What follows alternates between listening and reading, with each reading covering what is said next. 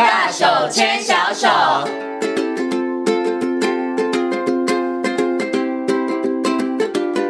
这里是教育广播电台，您现在所收听到的节目呢是遇见幸福幼儿园，我是贤琴。接下来呢，在节目当中呢，我们进行的单元是大手牵小手。那么在今天的大手牵小手的单元当中，很高兴的为大家邀请到的是台东大学幼儿教育学系的郭李宗文教授呢，来到节目当中哦，跟所有的听众朋友呢一起来进行分享。首先呢，先跟我们的宗文老师问声好，Hello，宗文老师好，Hello，贤琴好，各位听众大家好。嗯，今天呢，老师要跟大家来分享一个贤琴个人觉得非常非常重要的议题哦，因为根据我那个不负责任的平常观测，我真的发现现在的爸爸妈妈情绪好像不是太好，他们很容易那个情绪就会起来了。所以呢，我们今天要特别来跟大家谈谈哦，如果爸爸妈妈你的情绪控管不是很好，你的 EQ 不是很好的话，你对于孩子的会产生什么样的影响哈？那我们今天呢也会请中文老师来跟爸爸妈妈好好开示一下，跟爸爸妈妈来分享一下。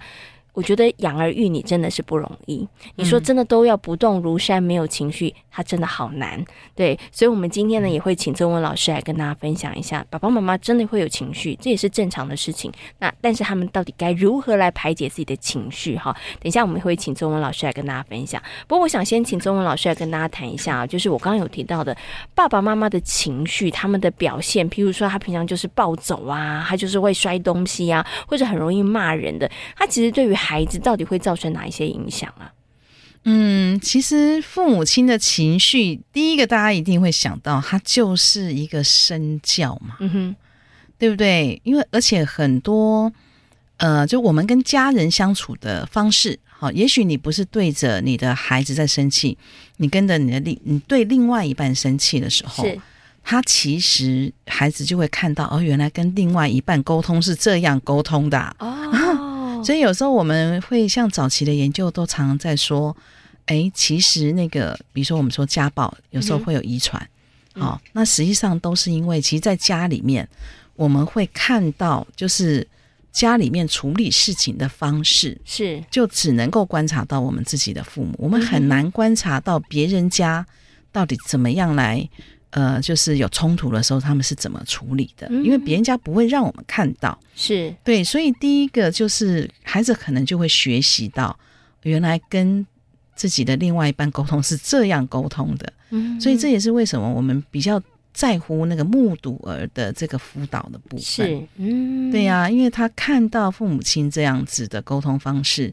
他其实是很容易就会学习到的。嗯，OK。所以呢，如果爸爸妈妈你的情绪控管不是很好的话，那即使不是对着孩子发脾气，但是会是孩子他学习的一个榜样，他学习的一个对象，不能讲榜样，他学习的一个对象。是的，他会觉得啊、哦，如果我有情绪的时候，我可以这样子表达，然后跟别人沟通，我可以用这样子的方式，我可以讲这样子的话。他可能真的是在呃默默当中、潜移默化当中，他其实就会学习起来了。没错，也许他会一开始的时候，也许对外人他知道，后来因为社会化的关系，他知道，哎，不可以这样。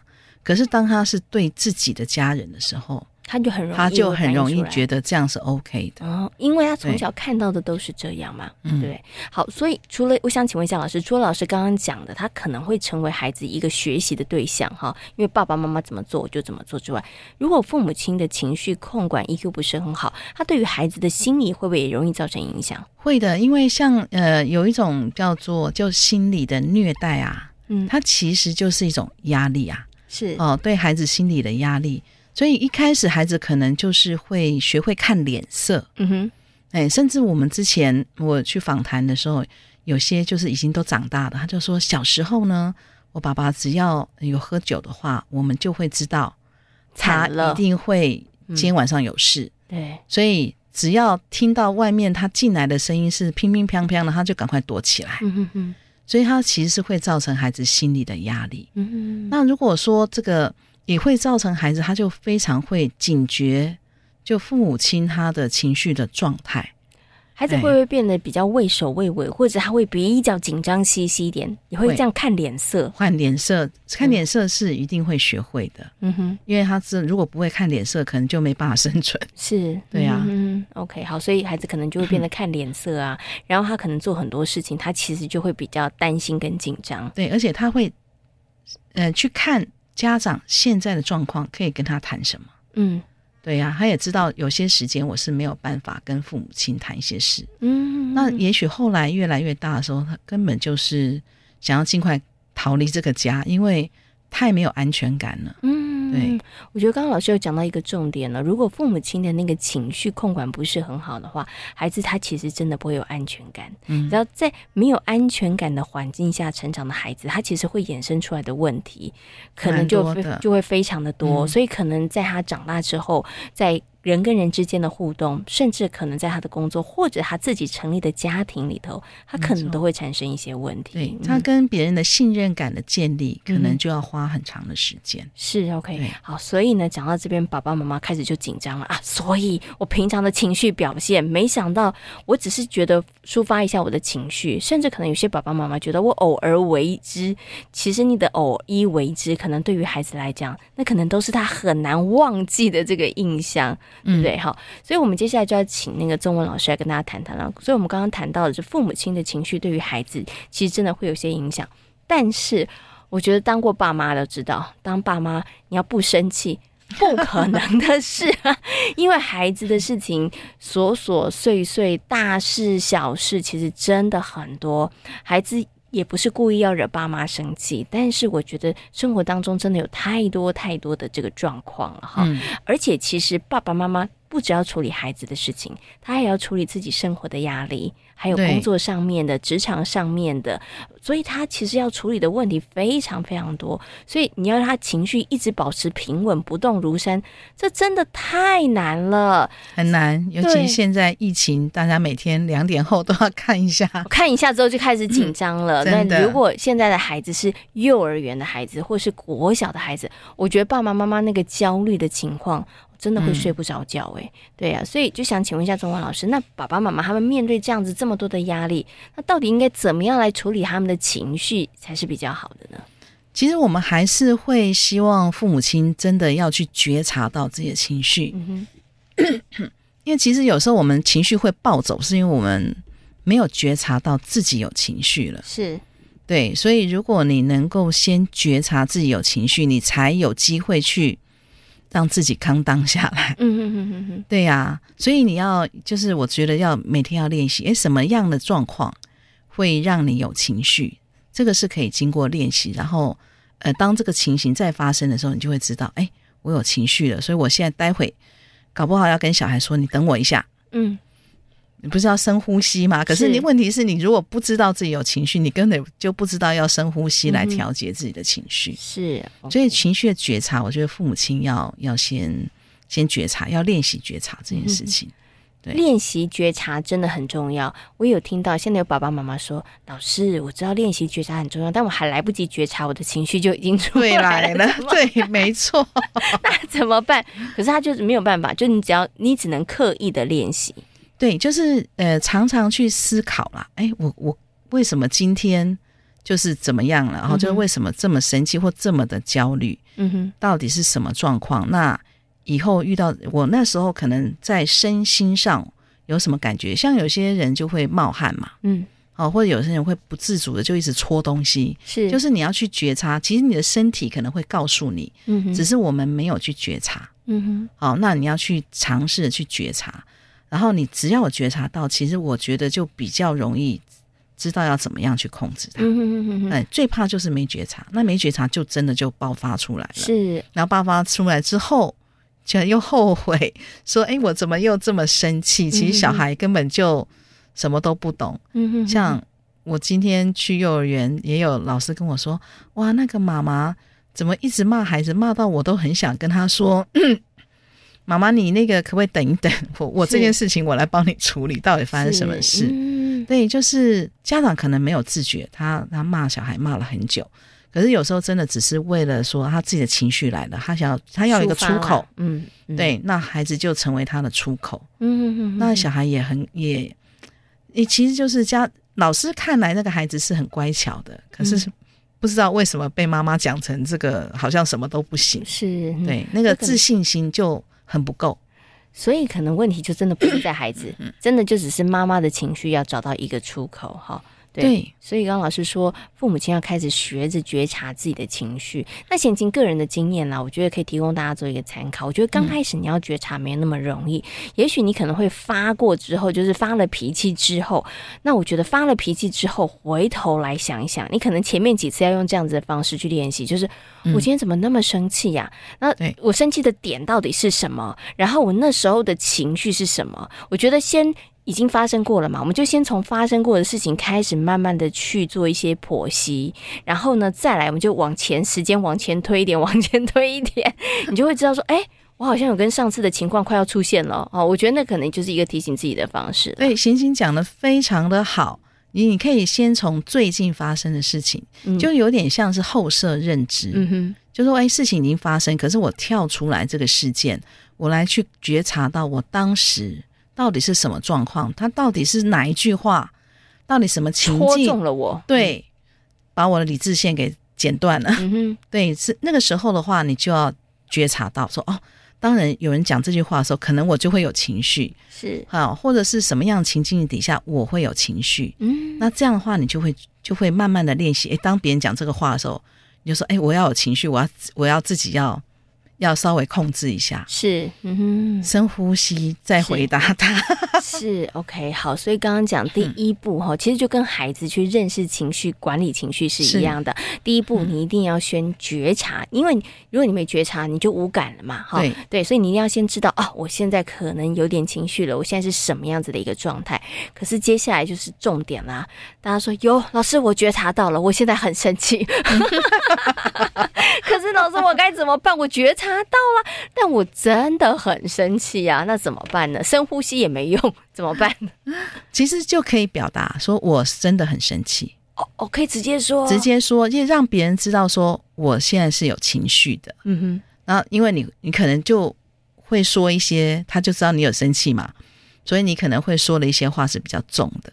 然后，如果说更好一点的话，就说我现在是很生气，你要我们等一下再谈。哦，也可以，就慢慢的练习。嗯哼哼，对，好，那也许刚开始的时候很生气，可是还是噼里啪啦就讲完了，然后就说对不起，我刚刚真的很生气。哦，是 对，哎、嗯，就是你让别人知道是你是在生气的情况底下，是哦，对，可是慢慢的可以练习到，就说我现在很生气，我们等一下再沟通。嗯，我们现在沟通不会有好结果。是。嗯所以想请问一下老师，那爸爸妈妈他们，我觉得我们就只能针对爸爸妈妈在育养儿育女的这个部分上的压力，他们有什么方法可以稍微缓解一下，或是爸爸妈妈怎么去面对解决这个真的是养育孩子的这方面的压力呢？其实，在养育孩子的这个压力上面，每个人大家都会遇到啦。即便我们是学这一行的，有时候也会有一些挑战。嗯哼，对，因为我们也是有情绪的。所以有时候我觉得，诶，如果有一些同才是可以互相支援、支援，嗯，就让你就是当你真的，如果再再这样下去，你压力真的太大。所以我们有时候会觉得说，你的亲朋好友，像我们，我就觉得我们还蛮幸运，在大专院校，至少我请个工读生。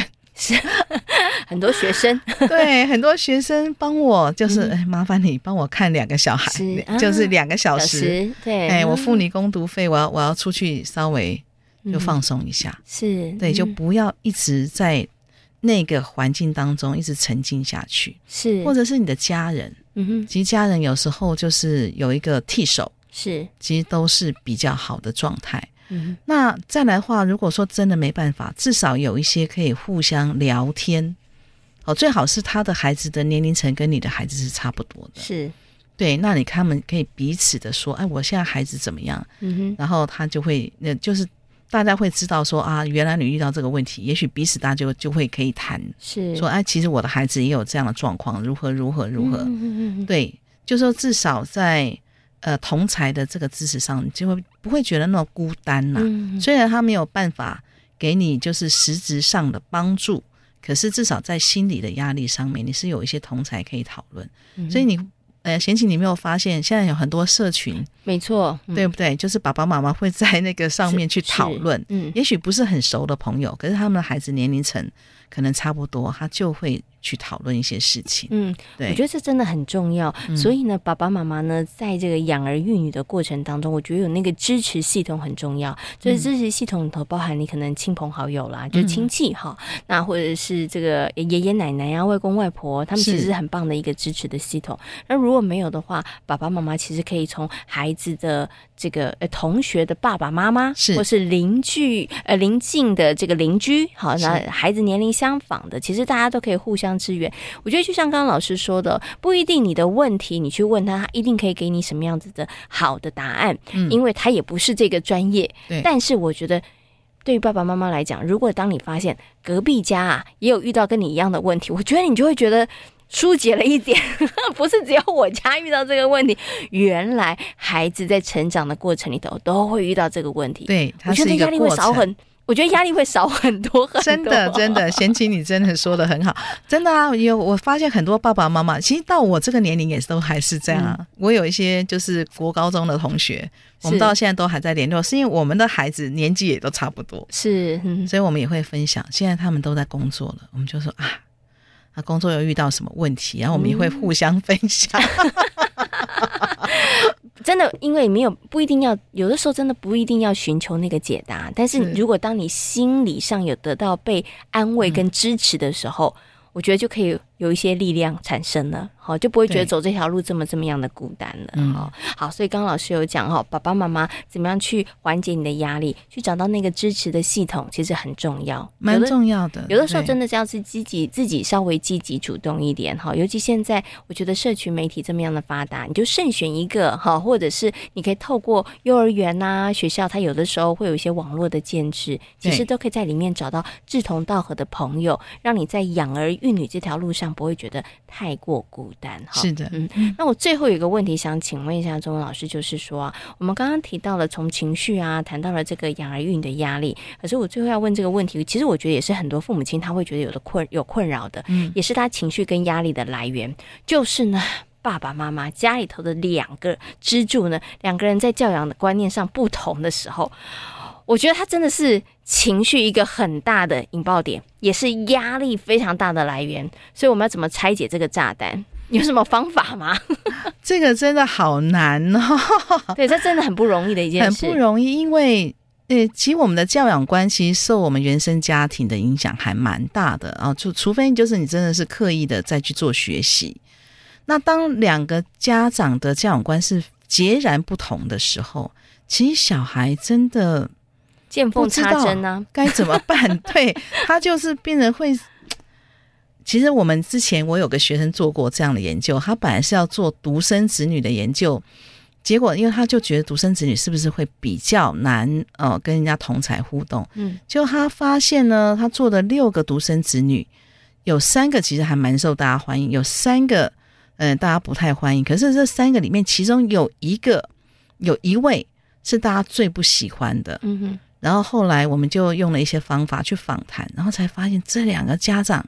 真的，这个他们的教养观念是南辕北辙，南辕北辙，对，而且常常为了教养的问题来争执，对。然后他的小孩就是就是当然就往往那个宽松一点的家长那边靠，是对。然后也因为这样，就是小孩他就真的他就觉得他有靠山，他不管做什么都可以，嗯嗯嗯嗯，对。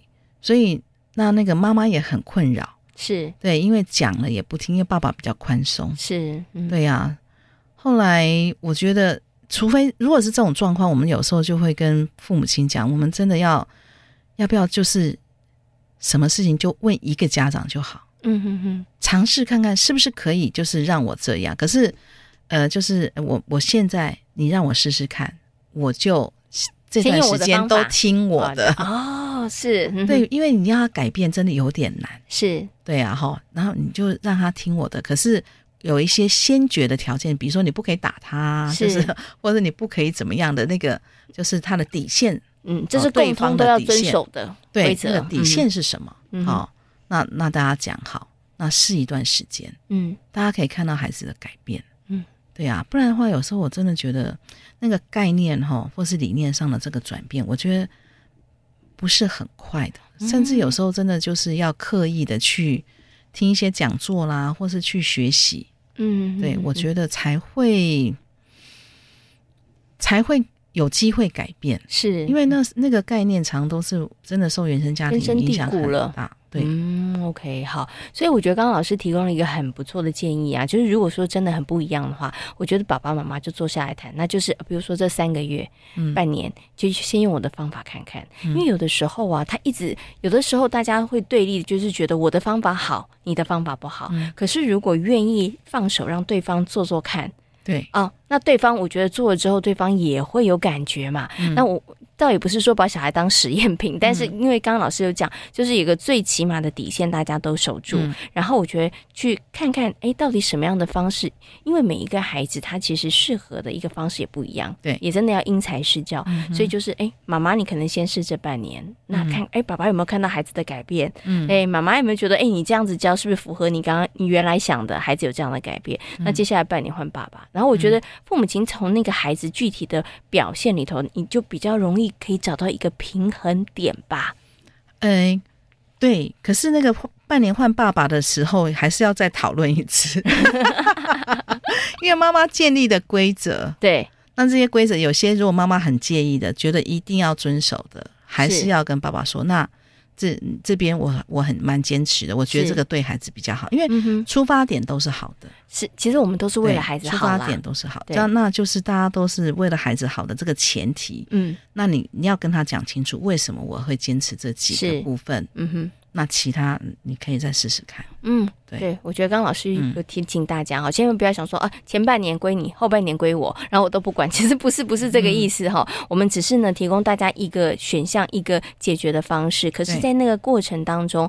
呃，有一些该遵守的，有一些大家各自认为的那个底线，我觉得还是要坐下来好好的讨论。只是有些部分上面说好，那我放宽松一点，就是哎，那试试看别种方法，孩子是不是呃可以接受，或是对孩子来讲是好的哈。但是呢，我觉得为了我们的孩子，我觉得爸爸妈妈，我们也可以一起好好朝这个方向来努力，然后为孩子做一个很好的榜样。当你是一个情绪控管很好的父母的时候，其实你的孩子情绪控管有可能他就不会有太大的问题，因为他也会向你学习。对，因为他有一个很好的榜样哈。好，那今天呢也非常谢谢宗文老师在空中跟所有的听众朋友所做的分享，谢谢宗文老师，谢谢贤琴，谢谢大家。